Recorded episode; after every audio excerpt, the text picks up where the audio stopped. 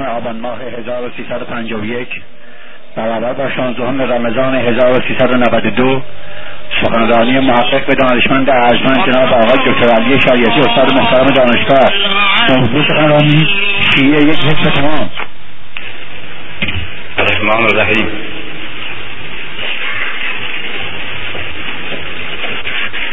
بعد از سخنرانی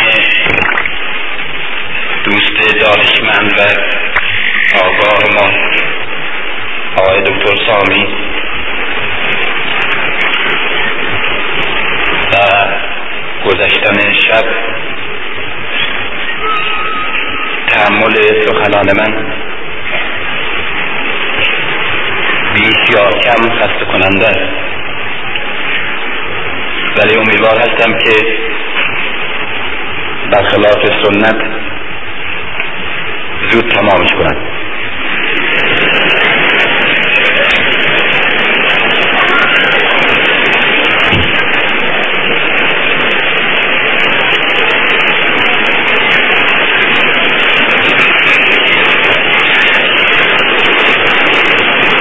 ولی به حال.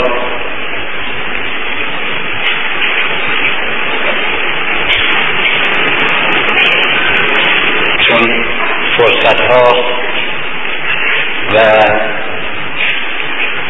این گونه فرصت ها زیاد نیست. اینه که ناچار کاری را و حرفی را که باید در طول یک عمر گفت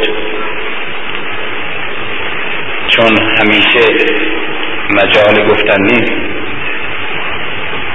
باید در لحظات اندکی که گاه ممکن می شود همه حرفها را گفته خود به خود خلاف معمول و خلاف برنامه های عادی سخن به طول می‌کشه یکی از انتقادهایی که شده چند روز پیش از دوستان همفکر و آگاه ما به من نوشته بود که چرا تو به سبک محققین و دانشمندان بزرگی که در همه جا هستند به نقد علمی و آرام و منطقی مسائل علمی نمی‌پردازید. و لحن سخنت تند و گاه نیشداره. و این باعث تحریک بعضی از احساسات میشه. در صورتی که برخلاف تو خودت چون اهل کار علمی و کار تحقیقی هستی باید سبک همونها را هم در مسائل علمی و مسائل فکری و اجتماعی تبعیت کنی. راست این حرف. اما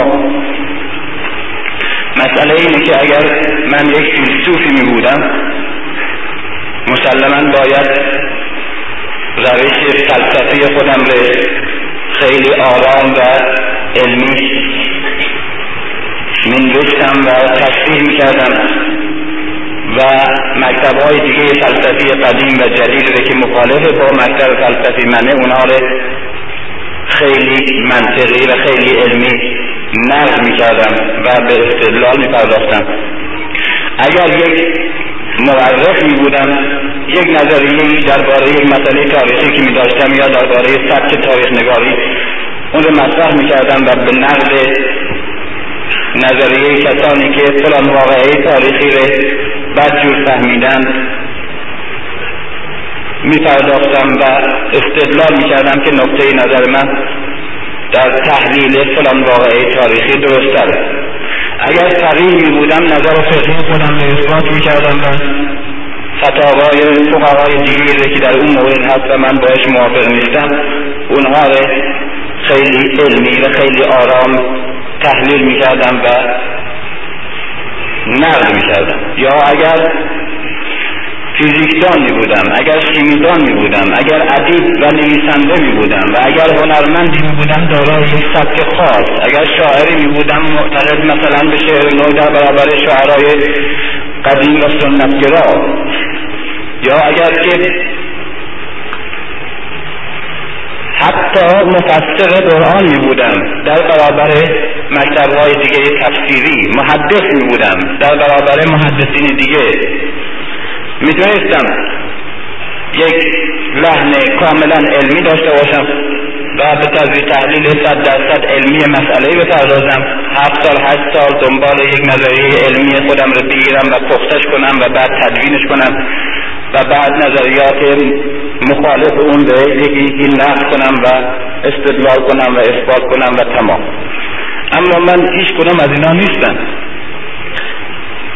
نمی‌تونم به بحث علمی تحقیقاتی به سبک اساتید اساتید قدیم و یا جدید بپردازم و به نقطه نظر خاص و نظریه علمی یا تاریخی یا فلسفی خاصم تکیه کنم و آرام معقول و محققانه و بیطرفانه نظریات دیگران به که مخالف با نظریه منه اونها رو نقد کنم.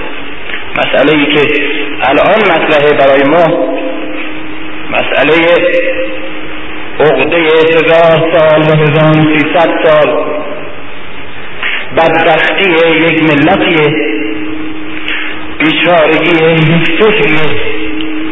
مسخ شدن مسخ شدن و منحرف شدن یک ایمان نجات دهنده را گاهی بخشه و وسیله و وسیله خواب کردن مردم و منحرف کردن مردم و به جهل و جور و فقر تمکین دادن مردم.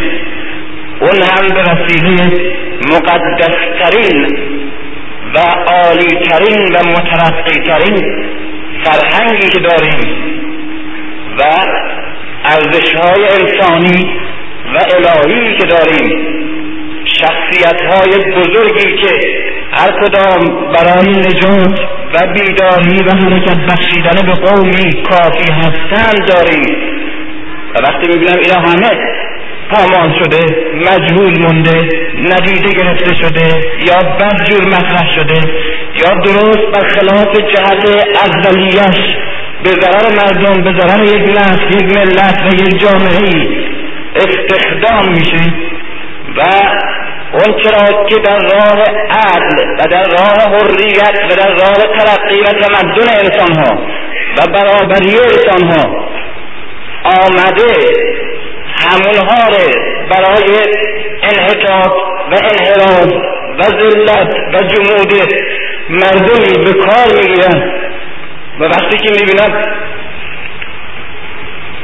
به عنوان یک خواننده می‌خوام تحقیق کنم می‌بینم مسئله این نیست که مثلا من در شهر زندگی فلان امامی که بهش معتقدم به عنوان امام و به عنوان محسوم و به عنوان رهبر یک ملت یک نژاد یک نوع انسان و به عنوان بزرگترین پیشوایی که به انسانیت می‌تونه انسانیت ببخشه و به ملت اسیری آزادی ببخشه و به جهل آگاهی ببخشه و به قبائل بدوی و منحط از سازندگی و تمدن و فرهنگ سازی ببخشه این امام اختلاف سر این نیست که در اون کتاب ببینم مثلا در شهر زندگیش یا در تاریخ تولدش یا تاریخ وفاتش یا شماره فرزندانش اختلافی. وجود داره با نظریه من و اونجا اشتباه کرده و بعد من نظریه خودم رو بگم که در حیفته ربیع الاول مثلا متولد نشدم ایشون اینجوری که میگن من تحقیق کردم در 27 تیر بوده مثلا. مسئله این نیست که بعد به اثبات نظریه خودم بپردازم و نقد نظریه دیگه که وجود داره. مسئله این است که به طور نمونه می‌بینم حسین مردی که به هر جا که بوی از انسانیت و آزادی هست حتی جایی که نامی از اسلام هم شنیده نمیشه بوی از انسانیت و آزادی هست. حسین به عنوان مظهر آزادی و انسانیت پذیرفته میشه و به عنوان عزیزترین و زیباترین چهره که انسان می‌تونه تحقق ببخشه و داشته باشه. چنین کسی می‌بینم شب و روز از قول او به مردمی که خود این مردم به ذلت و خاری تن دادند. از قول این پیشوای بزرگ دائما تکرار میشه که یا قوم ان لم ترحمولی ترحموا لهذا الطفل. اگر به من رحم نمی کنین به این بچه من رحم کنین. به کسیفترین موجودات جلاد و دشمن و قارتگر و دزد چنین التماس می‌کنه. و هم در موقعی که همه یارانش در اوج شرف و آزادی و غرور انسانی جان دادن در راه او در چنین مرحله چنین ذلتی رو به خودش میپذیره و چنین تقاضایی می‌کنه در حالی که من می‌بینم. حسینی که می‌شناسم و می‌شناسیم و بهش عشق میورزیم و بهش احتیاج داریم. و هر روز بهش بیشتر احتیاج داریم و بهتر باید بفهمیمش چنین انسانی انسانی که یک قطر خونش یک کالبد ملت زلیل و مرده ای می‌تونه باز دو مرتبه زنده کنه و به حیات حرکت بیاره اینجوری معرفی می‌کنن. چجور میشه؟ اون وقت آرام مثل محققین خیلی معدب و آرام به نقد علمی پردازه چه نقد علمی؟ اختلاف علمی مطرح نیست. اختلاف فلسفی و اختلاف منطقی و اختلاف برداشت و اختلاف بینش مطرح نیست که به نقد علمی پردازیم مسئله فرو ریختن همه چیزه و محض شدن عزیزترین چیزهایی که بشریت داره. و اون چیزی که وسیله آزادی و راه نجات ماست وسیله بدبختی و راه ذلت ساختنه. چجور میشه آدم به محقق میشه اینجا چجور ابوذر ابوذر چرا به جای اینکه چنان جبهگیری بکنه نرفته گوشه مسجد بیشینه یک عده از مسلمان ها را جمع کنه و به تحقیقات علمی بپردازه بگه این نظریه که راجع به این آیه عنوان میشه به نظر من درست نیست این نظریه درسته این حدیثی که از پیغمبر نقل کردن الان مطرح نیست. حالا من مطرحش می‌کنم. معنی این حدیث اینه. این روایت اینه. این کلمه اینه. اون آیه که نازل شده. به این تحقیقات به طرز حقیقت مطلق هم هست. بهترین کس این هست که می‌تونه هم از قرآن و از حدیث سخن میگه. چرا؟ به جای این کار.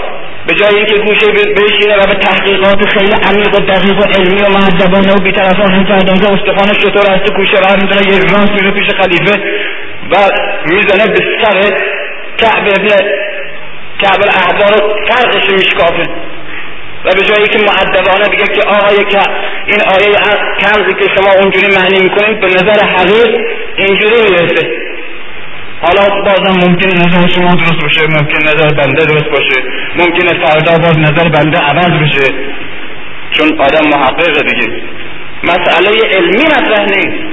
مسئله این که یهودی تا دیروز جزء علمای یهود بوده. حالا که می‌بینه دیگه یهود چیزی نمیماسه و همه آمدن زمینی اسلام شدن یا نابود شدن.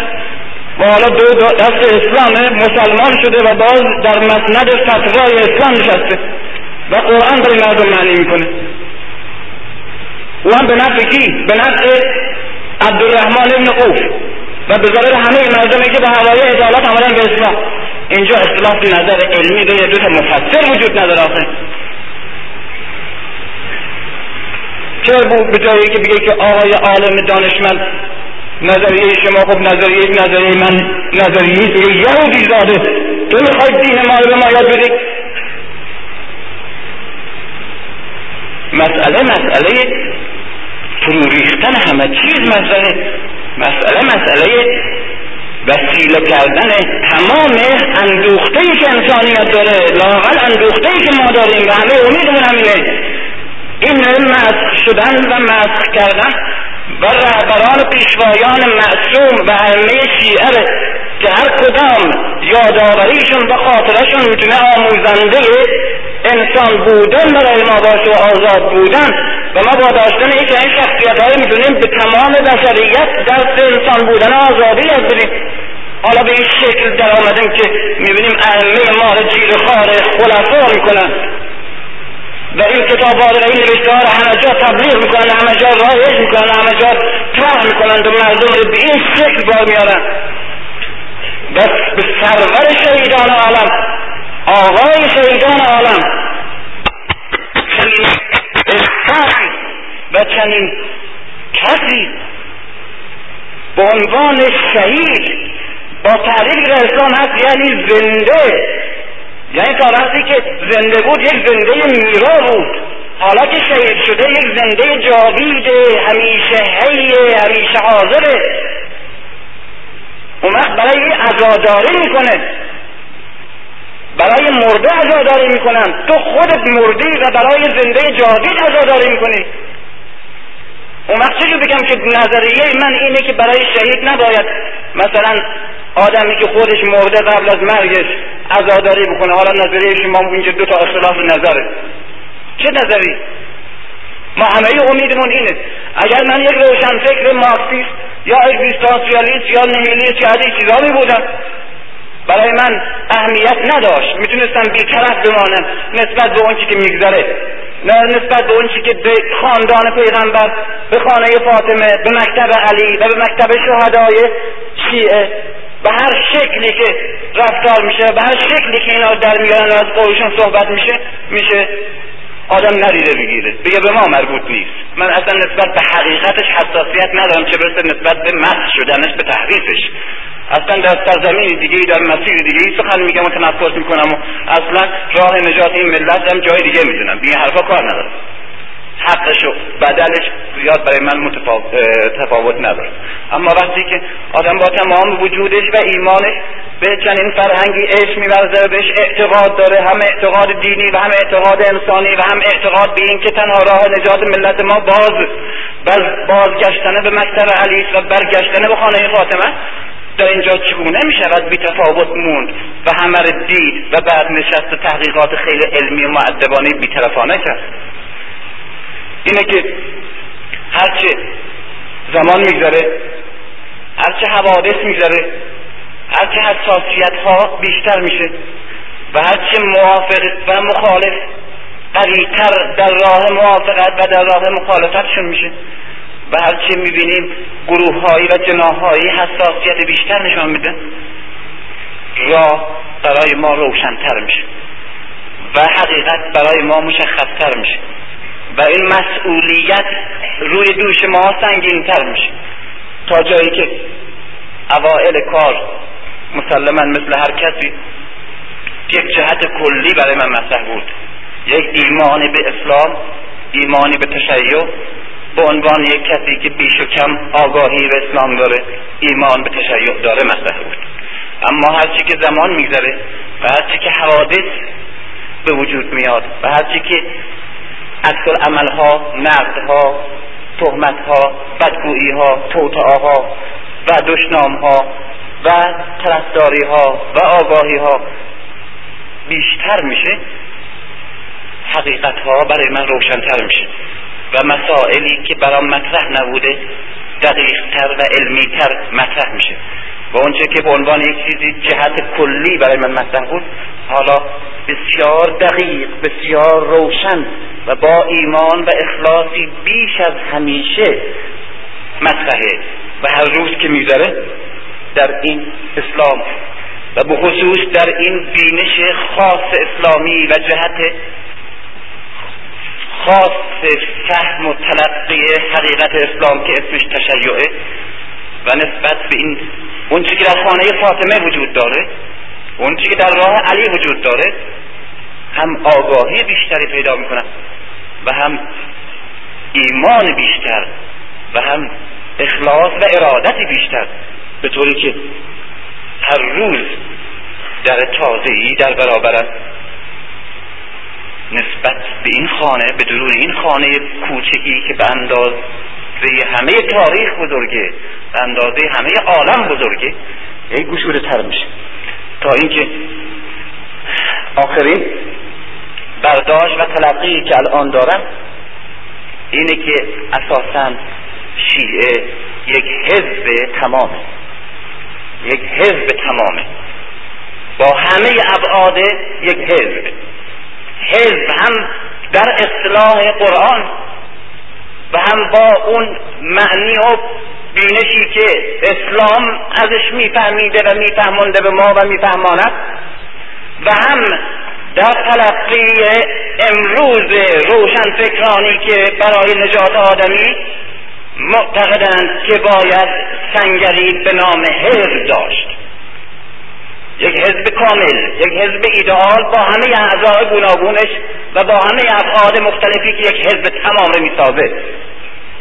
اینه که شیعه به عنوان یک حزب تمام هم تحقق عینی حزب اللهی است که قرآن ازش سخن میگه و هم پاسخگوی نیاز این نسل مسئول روشنفکره که برای حرکت بخشیدن به توده ها و برای به حرکت آوردن جامعه متحضر و همچنین برای هدایت مبارزه یک طبقه و برای استقرار بخشیدن ایدئال های این طبقه و برای پیروزی بر موانع و مشکلات و دشمنی ها و دشمن ها و برای نیل به که این گروه همه ایمانشون آرزوشون و هدفشون اونه شیعه می‌تواند پاسخگوی چنین نیازی باشه و شیعه می‌تواند با مجموعه تجربه های تاریخیش و همچنین با مجموعه برداشت و تلقی که از اسلام به عنوان ایدئولوژی داره. در برابر این نسل خاص نسل روشن فکر مسئول می‌تواند حزب او باشه. و روشن فکران ما روشن فکران مسئول. البته روشن فکر مسئول که میگن یک صفت توصیفیه یک صفت اضافی نیست. روشن فکر نمی‌تونه مسئول نباشه. روشن فکر عبارت است از یک انسانی با سواد یا بی سواد دانشمند یا آمی که آگاهی اجتماعی داره. آگاهی نسبت به زمان داره. و در رابطه خودش با جامعه احساس خداگاهی می‌کنه و در برابرش در برابر تقدیر اجتماع خودش حس مسئولیت مستقیم داره. چنین روشن فکری یک بینایی و بینش و آگاهی پیامبرانه داره. و این است که این است که ممکنه برای بعضی از روشنفکران غیر مذهبی یه خورده سنگین بیاد که چرا من میگم روشن فکر می‌تونه ایدئولوژیش رو از مذهب بگیره از اسلام بگیره و بالاخص از شیعه بگیره. برای که اون فکر نمی‌تونه بکنه که یک ایدئولوژی حزبی یک ایدئولوژی طبقاتی یک ایدئولوژی کاملا مرامی می‌تونه منشأ مذهبی داشته باشه در حالی که اساسا اساسا اگر مذهب درست معرفی می‌شد و بالاخص اگر اسلام و تشیع درست معرفی می‌شد این روشن فکر مذهبی بود که باید تعجب می‌کرد که چرا روشن فکران ایدئولوژی نجات انسانی را در سرچشمه های غیر دینی میجویند زیرا اساسا برخلاف فلسفه برخلاف علم برخلاف تکنولوژی که می‌تواند یک منشأ غیر الهی به معنای غیر وحی غیر مذهبی داشته باشه و داره و داره من می‌تونم فیلسوف باشم بدون که مذهبی باشم عالم باشم بدون که به مذهب کار داشته باشم تکنیسیان بزرگی باشم بدون که اصلا از مذهب چیزی بگیرم. اما روشن فکر اساسا دارای یک آگاهی خاصی است که در طول تاریخ پیامبران حامل اون آگاهی به زمین بودند و به انسان بودند. این امی هایی که نه فیلسوف بودن نه عالم نه تکنیسیان و نه هنرمند و نه ادیب و نه شاعر و نه مورخ و نه جهان دیده اما اینها بودن که همیشه بیدار کننده و به حرکت آورنده بودن و یک قومی ره یک طبقه ره یک زمانی ره علیه تقدیر منجمد خودشون میشوروندن و تبدیل به سازندگان تاریخ می‌کردن. این ساخته های بردوار تاریخ ره و نظام اجتماعی ره این آگاهی که اینا دادن از نوع آگاهی است که روشنفکر امروز مدعیشه و در جستجوشه و نسبت به دیگران داراشه اینه که خیلی طبیعی است که آگاهی خاص روشنفکر از مذهب گرفته شده باشه از اسلام گرفته شده باشه. اینه که بیشتر چون کسانی که در اینجا حضور دارن در سخنرانی من چه یک درس باشه چه سخنرانی عمومی باشه چه شب 16 هم 17 هم ماه رمضان باشه چه هر شب دیگه باشه. بیشتر یک ادعی خاصی هستن که با درس های من بیش کم آشنا هستن. اینه که من به جای اینکه اونچنان که در یک کنفرانس اقتضا داره باید به تشریح بیشتر مسائل پرداخت و یک موضوع را گرفت و او رو خوب پروراند احتیاج به چنین تفسیرها و توجیهات نیست و حالا زبان و اصطلاحات و نقطه نظرها کاملا روشنه. فقط من به تدوین مسائل می‌پردازم که تاکنون مطرح کردم. تدوین به عنوان شکلی از یک حزب تمام به نام تشیع. البته تشیع علوی اینه که اینه که میگم هر چی میگذره و هر چه بیشتر پیش میره و هر چه مشکلات و سختی ها شدیدتر میشه مسائل برای ما روشنتر میشه و راه برای ما کاملا آشکارتر و دقیقتر میشه. درست درست تحقق این معنی این آیت که الذین والذین جاهدوا فینا. این خیلی خیلی آیه عجیبی والذین جاهدوا فینا لنهدینهم سبلنا۔ اول آدم خیال می‌کنه وقتی که این بعضی چیزها باید در تجربه در احساس مستقیم آدم بفهمه. با اندیشه علمی نمیشه فهمید با نبوغ نمیشه فهمید. باید درست مثل گلوله آتشی که رو پوست آدم وقتی میاد می‌فهمه گرما داغی سوزندگی یعنی چه باید در مسیر یک معنی قرار گرفت تا معنی رو فهمید. اگر نباشه آدم با نبوغ امکان نداره بفهمه. و اینه که یک آدم متفکر فیلسوف مفسر همینجوری اگر بخواد نگاه کنه کسانی که کسانی که در راه ما در جهت ما به خاطر ما جهاد می‌کنند ما راه های خیش را بدون بدو می نماییم بدونها می نماییم و اونها را به راه های خیش راه نمون می شویم در صورتی که با اون منطق معمولی ما برعکس باید باشه. یعنی اول باید خداوند راه های خودش رو به آدم بنمایانه تا آدم بتونه در راه خدا جهاد بکنه. قبل از اینکه خداوند راه راه های خودش راه های درست و راه های حق به آدم به نمایانه و آدم رو هدایت کنه در راه خودش. چگونه ما می‌تونیم در راه خدا جهاد کنیم؟ این درست برعکس. یک منطق قرآن بیشترش بر درست جور دیگه است. یک منطق ماورای منطقه. ما اغلب با این منطق ارسطویی فکر می‌کنیم. با یک منطق لوژیک فکر می‌کنیم. روابط رو نمی‌فهمیم.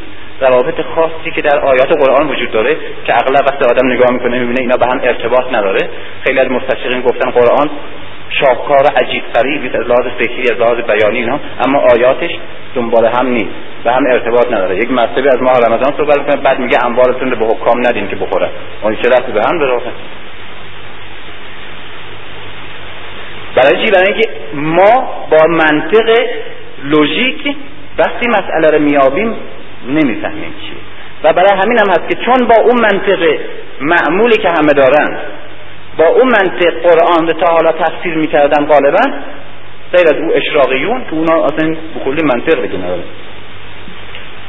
اینه که روابط پنهان و اسرار و عمق نهتو و هفت جلدی که و چند میده که بیان قرآن داره این کاملا برای همه روشن نیست.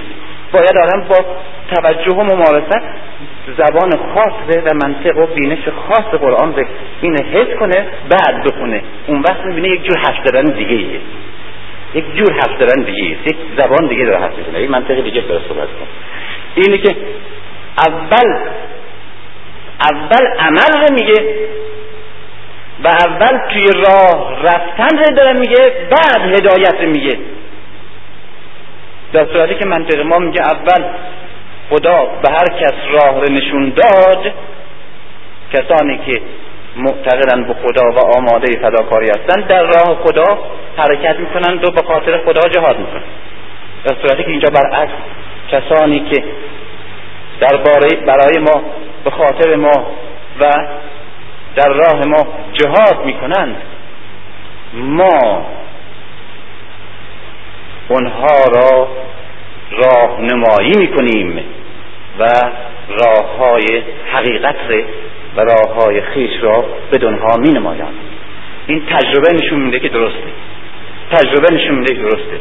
در عمل در عمل کسی که گروهی که جمعی ملتی که حزبی که در راه خدا در جهت خدا از همه چیزش بگذره و با اخلاص و با ایمان و با آمادگی برای ایثار و پاک بی هیچ محاسبه شخصی و مسلحت بازی های اجتماعی. بره پیش ولو اول ناپخته باشه. ولو هی بیفته و هی برخیزه. ولو یک قدم به پیش دو قدم به پس بره. ولو آدم عاجز و ناشایسته باشه. و ولو ولو ارزش رفتن در این راه و در آغاز نداشته باش جهاد کردی در نفس عمل در متن حوادث در درگیری ها در تحمل ها در سکوت ها در سخن ها در عکس العمل ها در صبر ها و در اخلاص ها و ایثار هایی که نشان میدی و در ایمانی که به حقیقت راهداری و در اتکایی که به پشتیبانی خداوند داری او راه ها پشت سر هم راه های دقیقتر راه های روشنتر و حتی ظریفتر هی روز به روز بهت نشون میده. و هی دقیقتر توی ریل تو میندازه. توی درست در متن سرات مستقیم میرانده و اگر خودت در حالی که با همه توان و توشت مبارزه می‌کنی در این حال خودت بسپاری به او اون وقتی که احساس می‌کنی که از یک جایی تلگیده میشی.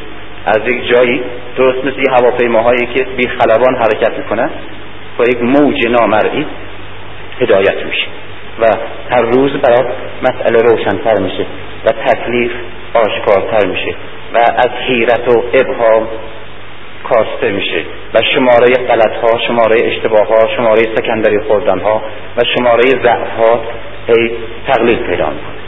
اینه که امیدوار هستیم. ما مجموعه گروهی که در حال در این جامعه و در این زمان به امید که بتوانیم در راه خداوند کاری بکنیم برای بندگان خداوند و برای خودمان و برای هرچه بیشتر فهمیدن و هرچه بهتر شناختن و هرچه بهتر پاسداری میراث عزیزی را که به دست ما سپردن. در این راه بر حال به اندازه توش و توان اندک خودمون برخواسته ایم. خداوند هر روز بهتر ما را هدایت کند و در این مشکلات و در این درگیری ها و در این تهدیدها و خطرها و در این ظلمت ها و در این عوامل یأساور و تضعیف کننده به نیروی خودش علا رغم ضعفهای ما به ما توانی بدهد که نلغزیم. توانی بدهد که ضعیف نشیم. توانی بدهد که ناامید نشیم. و توانی بدهد که کنار نریم و به یک شکلی کنار رفتن خودمون به خودمون توجیه نکنیم و خودمون به مردم رو فرید ندیم. تا جایی که می‌تونیم و دیگه می‌دونیم که نمی‌تونیم تا اونجا پیش بریم. و به قول ابوذر وقت گفتنش تهدیدش کردند و تطمید هیچ کدوم کارگر نشد. گفت چه می‌گویی؟ اگر شمشیر را اگر شمشیرتون را اینجا بگذارید اشاره کرد بگردن و من ببینم یک نفس دیگه بیشتر ندارم که از سینم و از حلقومم در بیارم. اون نفس رایگان بر نخواهم آورد. اون آخرین نفس را در گفتن حقی که از دوست بزرگم محمد شنیدم برخواهم آورد.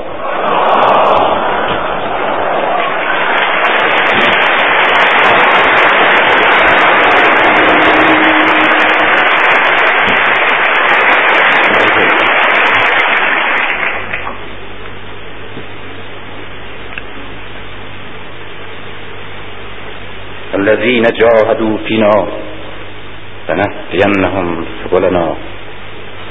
وإن الله لمع المحسنين. حالا این شکلی که من الان ترسیم می‌کنم خیلی همونجوری که اون دوست توصیه کرده محققانه و مدرسانه و معلمانه و ایناست. و من از دوستان دانشجویم خواهش می‌کنم که اون صورت کلی تیترها یادداشت بفرمایند برای اینکه نمی‌تونه اینا همه تشریح شده و پخته باشه. برای شما احتیاج به تشریح زیاد نیست. به حال اسکلت مسئله وقتی که ترسیم شد شما می‌تونید بعد پرش کنید. به تدریج به میزانی که مطالعه می‌کنیم به میزانی که تجربه می‌کنیم به میزانی که در طول زندگی و انجام مسئولیتی که دارین آگاهی های پیدا می‌کنید. می‌تونین تصحیحش کنین تکمیلش کنین و پختش کنین و پرش حال مسئله ای که الان بهش پرداختم می‌پردازم از یک توجهی است که اخیرا پیدا کردم. یک توجه بسیار هیجان آمیزی برای خود من. یک جایی انگشت احساسم گیر کرد که یک کلاف پیچیده سر و گمی در پیش نظرم باز شد و او اینه که در سخنرانی جامعه شناسی امت و امامت که سه چهار سال پیش اینجا ایراد کردم و مسئله امت و امامت در اسلام و بالاخص در شیعه که بیشتر و روشنتر مطرحه و تکیهگاه شیعه است. از رابطه امت و امامت متوجه مسئله شدم و معانی خاص امت. با اینکه اونجا خیلی مطالعه کردم و برام در اون موقع پخته بود مسئله ولی این مسئله اونجا مطرح نشد. برای اینکه اون موقع متوجه قضیه نبودم. تازگی متوجه شدم. البته ممکنه خیلی متوجه شده باشن و برایشون تازگی نداشته باشه ولی برای من تازگی داره. بر حال این کتاب امت و امامت انشاءالله به تازگی منتشر خواهد شد و یکی از مسائل بسیار جنجالی و مبهمی که برای خیلی ها ابهام ایجاد کرده و البته برای دانشیان خود ما کوچکترین ابهامی نداره کاملا مشخصه. یکی از رفاقا می‌گفت که خیلی چیز عجیبیه. تمام اونایی که درسای توره و کتابای توره می‌خونن همشون موافقن و اونایی که نخوندن و وارد نیستن همشون مخالفن. بیطرف نداره اصلا. هیچ کسی نیست که هم نخوندیم نمی‌دونیم جریان چی. همه مخالفن یک دست. این هم یک نقطه است بندی. و اونایی که این جامعه شناسی امت و امامت رو می‌خونن و باید این مسئله رو بهش اضافه کنند که در اونجا مطرح نیست. و اون اینه که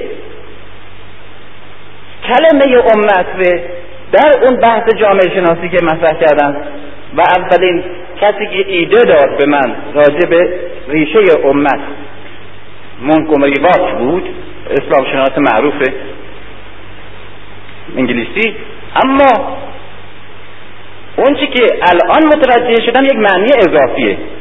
نه در معنی لغویش بلکه در نقش امت در اسلام و در جهان. همونطور که در بحث جامعه شناسی امت گفتم امت که نام جامعه است که اسلام می‌خواد بسازه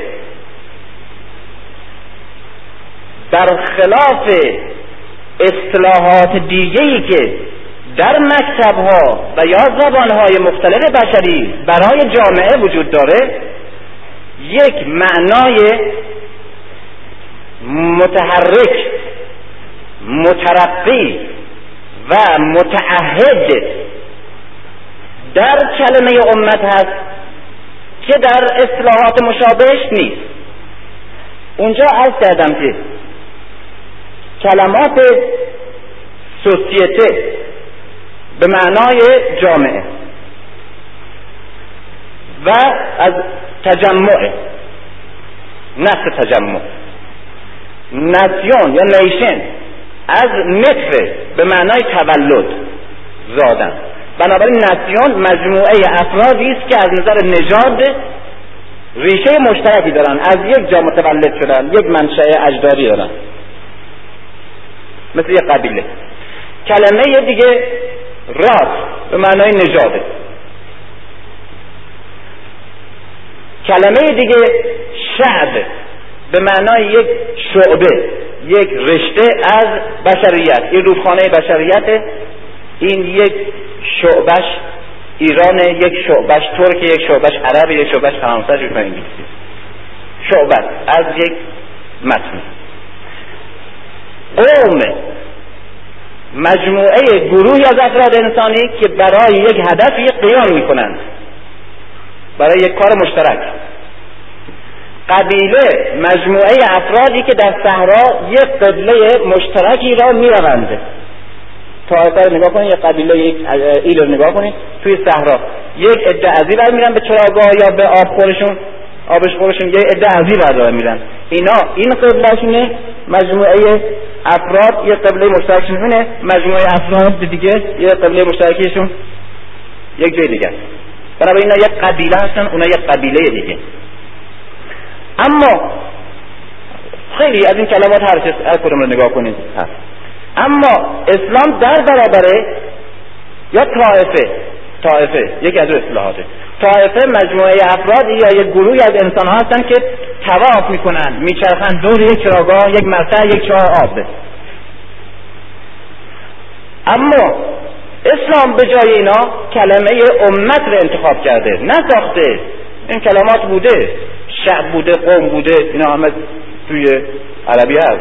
اما کلمه امت رو انتخاب کرده برای جامعه خودش. امت از ریشه امت. امت. اما در لغت به معنای راه. عظیمت. عظیمت. آهنگ رفتن و سفر و هجرت و رسیدن به یک جایی کردن. و همچنین و همچنین این خیلی مهمه. همچنین راه راه استوار و آشکار من امت. راه راسته و آشکار و استوار.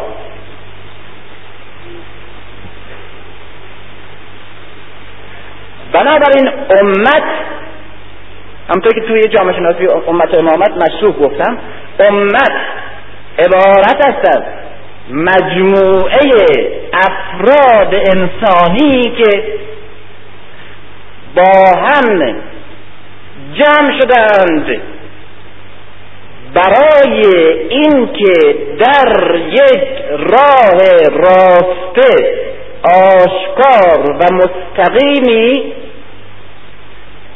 حرکت دست جمعی کنند و یک جهت مقابل خیش را به صورت قبلگاه و هدف و ایدئال مشترکشون انتخاب کردند.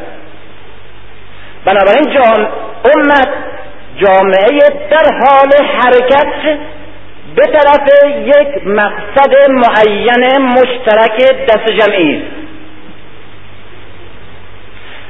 جامعه های دیگه هدفشون بهزیستی و بهبود سعادت. یعنی مجموعه افرادی که در یک شهر در یک مملکت در یک مجموعه ای از سازمان های مختلف و انستیتوشن های مختلف اجتماعی دور هم ایستادن نشستن اقامت و سکونت دارند برای اینکه بهتر زندگی کنند و هدفشون لذت رفاه برخورداری و امنیت و ترقی و کسب قدرت و تسلط بر طبیعت و پاسخ گفتن به نیازها و احتیاجات فعلیشونه. و بنابراین رفاه آسایش. اما همون که سعادت نیست. اما امت مسئله بهبودن مطرح نیست.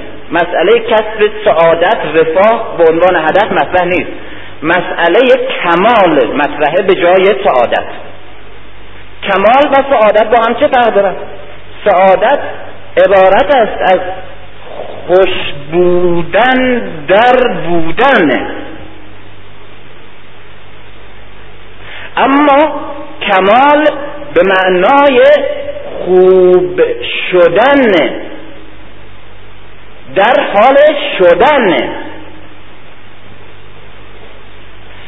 روابط فرق می‌کنه.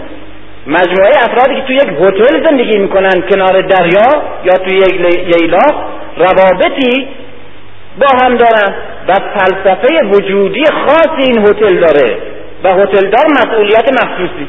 با اون هرچه بهتر خوش گذشتن و تصادم پیدا نکردن و سر صدای ایجاد نشدن و هرچی که می‌خوان در دسترسشون به سادگی قرار دادن. اینه. استراحت رفاه و خوش گذرانده اما یک کاروان کاروان. مجموعه افرادی که با هم نیامدن که خوش بگذرانن یا استراحت کنن یا لذت ببرن. مجموعه افرادی هستن که متعهدن که به یک جایی برن. بنابراین در فلسفه هتل هدف خوش بودنه و هر چیزی که به این رفاه کمک کنه برایشون ارزش داره. و هر چیزی که این رفاه و آسایش رو خدشدار کنه برایشون مطروده اما در یک کاروان هر چیزی که به رفتن و درست رفتن و منحرف نشدن و سریعتر رسیدن کمک کنه ارزشه. ولو سخت باشه تلخ باشه رنجامیز باشه و حتی مرگ باشه. برای افرادش. و حتی خود را نابود کردن باشه. فلسفه عوض شده. و برعکس هرچی که اونها رو به ماندن بخوانه به کون رفتن بخوانه و خطر انحراف یا معطلی و درنگ داشته باشه. ولو سعادت و لذت و برخورداری هم باشه مطروده نفیه. دنیا و آخرت یکی از تقسیم بندیاش و معنیاش همینه. بنابراین افراد در یک سازمان هتل تمام هتل رو می‌خوان برای خودشان به اینکه آمده به جمع پیوسته به خاطر که در جمع خودش بهتر می‌تونه خوش باشه و تأمین باشه. در صورتی که افراد وقتی به کاروان میان کاروانی که یک هدف مشترک داره همه در حال این هستن که حتی از خوابشون و خوراکشون و لذت فردیشون بگذارن برای اینکه زودتر به مقصد برسه کاروان. و به اون هدف و اون آرزو تحقق پیدا کنه. ولو به قیمت رنج خودشون محرومیتشون ولو به قیمت این که خودشون فدای کاروان بشن می‌بینیم فلسفه زیستن عوض میشه. فلسفه بودن عوض میشه فلسفه اجتماعی عوض میشه. امت اینه. و از اینجاست که ضرورت امام ره می‌شود استنباط کرد. در یک هتل رهبر لازم نیست. یک ناظم یک مدیر. برای اینکه بهتر بتونه بچرخونه یعنی حالت چرخش حالت دور وجود داره. بهتر می‌تونه وسایل فراهم کنه که اینا خوب باشند. اما در یک امت در یک امت اون که ضرورت قطعی بلاینفک که فلسفه اما امت هست فلسفه وجودی امته حرکت و رسیدن به هدف و از همه مهمتر راهنماییه راهنماییه اون که خطر اون که خطر است برای این کاروان هیچ چیز نیست جز این که عامل اینها رو به درنگ وادار کنه بمانن یک جای مرتعی گیر بیارن یک جای سربندی گیر بیارن یک جنگ زرگری یک جای درست بکنن کنار راه اینا عمل برگردن اونجا معطل کنن مارگیری نمی‌دونم چیزی یک جایی. این خطره. واسطه. بشینه شب خوابشو بره لایلایی بکنن خواب بره یک جای دو سربه درست کنن یا متوجه اونجا بشن. جنگ علکی درست کنن اونجا. واسطه ببینن چه خبره. سربندی. ایستادن. خواب تحجب برنگ میل به رسوب میل به نشست میل به بودن. این خطره. خطر دوم اینه که برن. سریعا برن. و ایمانشون هم کاسته نشد نسبت به هدف. اما راه رو گم کنن. بنابراین یک عامل وجود داره که عاملی که حیاتی است و جزء بودن امته با اون و اون پیشوا پیشوا نه شخصیتی که پرستش بشود. نه چنین شخصیتی نیست. در اسلام چنین آدمی نیست که پرستش بشود. بزرگترین آدمش پیغمبر اسلام که عبد خداونده عبد پرستش نمی شود شرکه. او بزرگترین خطره. یک یک فلش یک اشاره یک علامت که راه رو به ما نشون میده. انتم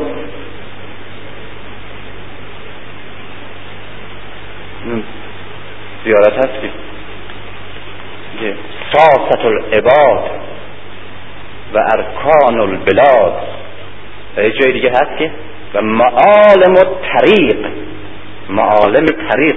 معالم تابلوهای راهنمایی و رانندگی. نشون میده که این چراغ سرد اون چراغ قرمز دست راست دست چپ باز برگشت نیست یک طرف هست. نشون میده که این راه کسانی که ما حرکت کنن به جایی برسن اشتباه نکنن.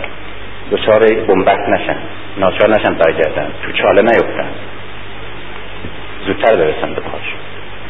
امام به معنای هم نشانه راهه که راه رو گم نکنه امت. هم امت جامعه در راهه. و همچنین به حرکت بیاره این کاروانی را که همیشه خطر رسوب و خطر انحراف برش هست. اینه که امت امامت از نفس امت کشیده میشه بیرون. حالا برای فلسفه وجودی و اجتماعی امت در اسلام به همون کتاب امت و امامتی که منتشر میشه می‌تونیم رجوع کنیم. اما اون مسئله که اضافه بر این متوجه شدن و خیلی روشن و صریح در قرآن آمده او اینه که اساسا و از اینجا متوجه حزب بودن اسلام و شیعه به خصوص شدم. شیعه که گفتم به خاطر اینکه یک حزب اسلامیه که مجموعه ابعادش در طول تاریخ تکوین پیدا کرده حتی تاکتیک. حتی تاکتیک. حتی سازمان و ارگانیزاسیون ظاهری و فرمیش برش مطرح. با اینه که امت رسالت خاصی داره. و اون تشکیل یک جامعه ولو جامعه امتی هم باشه تنها نیست. من تا اونجا آمدم که اسلام می‌خواد یک جامعه بسازه برخلاف جامعه های دیگه که بر اساس اشتراک در خاک یا در خون یا در زندگی اقتصادی یا در نمی‌دونم وحدت نژاد یا زبان یا اجداد یا امثال اینا یا تاریخ یا برای زندگی دست جمعی دور هم نشستن جمع شدن. برخلاف این یک ملتی بسازه جامعه بسازه از مجموعه افرادی که از هر زبان از هر نژاد از هر بعضی هستن. افرادی هستن که یک بخش مشترک با دیگران دارن با او هم رفتن و رسیدن به یک هدف مشترکه. افرادی که می‌خواهند حرکت کنند افراد مهاجر در دنیا آدم های مهاجر. و آدمهایی که می‌دانند از کجا و به کجا باید همواره در حال حرکت و در حال هجرت باشند. انسان های مهاجر. برای رسیدن به هدف. چنین جامعه ای می‌خواد بسازه که به اون هدف برسونه این جامعه رو. با این ایدئولوژیش با این رهبریش با این امامش با این امامتش با این مبانی فکریش با اون مقصدش با این شعارهاش. اما در اینجا یک رسالت دیگه امت داره.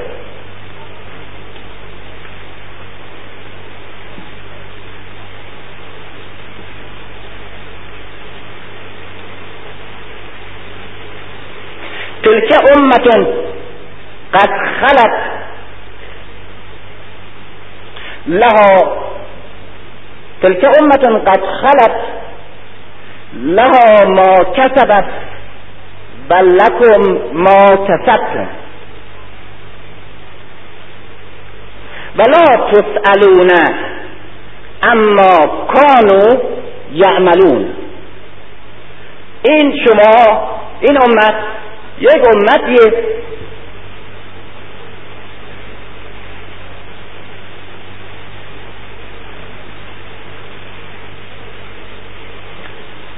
مثل امتهای دیگه.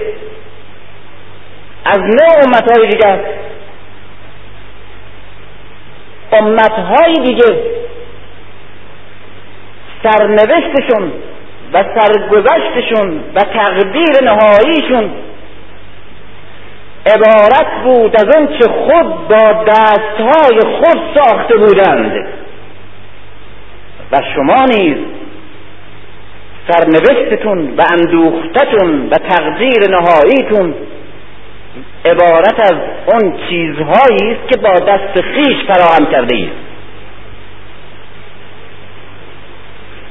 هیچ امتی هیچ امتی مسئول اون که امت دیگری کرده است نیست. خب چرا که این حرفی می‌زنه؟ چرا که این حرفی می‌زنه؟ این حرف این آخرین یادآوری چیه؟ می‌خواد این مسئله رو یا یکی از معانیش لاقل اینه که می‌خواد این توجیه بدبختی ره که وسیله قبول و تمکین بدبختی شده برای ماها. که گذشتگان دوره های گذشته قبائل گذشته ملت های گذشته تمدن پیش از ما اینها وضعی را به وجود آوردند که الان ما گرفتارشیم. اون که ما الان ازش رنج می‌بریم اون چیزهایی است که دیگران برای ما درست کردن. دوره های پیش نسل های پیش اقوام پیش و یا حوادث تاریخی پیش از ما. دیگران مسئول وضع ما هستن اینجا می‌خواد یادآوری کنه که هر کس هر کس مسئول سرنوشت خودشه. حتی اگر یک ناهنجاری و بدبختی و انحطاطی را می‌بینید که از دیگران به اید و دیگران به شما تحمیل کرده. و دیگران برای شما گذاشتند و خودتون سازنده چنان ناهنجاری نیستید. باز اگر بپذیریدش مسئول خود اون ناهنجاری خود شما هستید یک امت مجموعه سرنوشت و سرگذشتی که داره و مجموعه بدیها و خوبیهایی که ازش رنج می‌بره یا ازش برخورداره همه ساخت دست خودشه. چه از خارج برش تحمیل شده باشه چه از گذشته برش رسیده باشه. هر کسی از عمل خودش سوال می شود هر کسی. لها ما کسبت و لکم ما کسبتم و لا اما کانو یعملون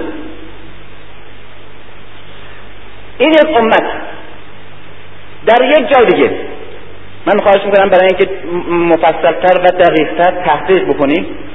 این کلمه امت ره و کلمه امر معروف و نهی از منکر ره و کلمه حکمت ره و کلمه قسط و عدل ره در قرآن نگاه کنیم. امشب کار نداره. یک ساعت دو ساعت از روی کشف آیات می‌تونیم همون آیات فقط مربوطه همش نگاه. پیغمبر اسلام رهبر یک امتی در مدینه. یک امتی ساخته. کوچک بزرگ مهم نیست. با همین معنی که امت در قرآن آمده. قبله این امت بیت المقدس بوده. بنابراین بیت المقدس جهت حرکت این امته. یعنی خدا در جهت بیت المقدس نشان داده می‌شد به امت مسلمان امت پیغمبر اسلام در مدینه. و همچنین بیت المقدس مظهر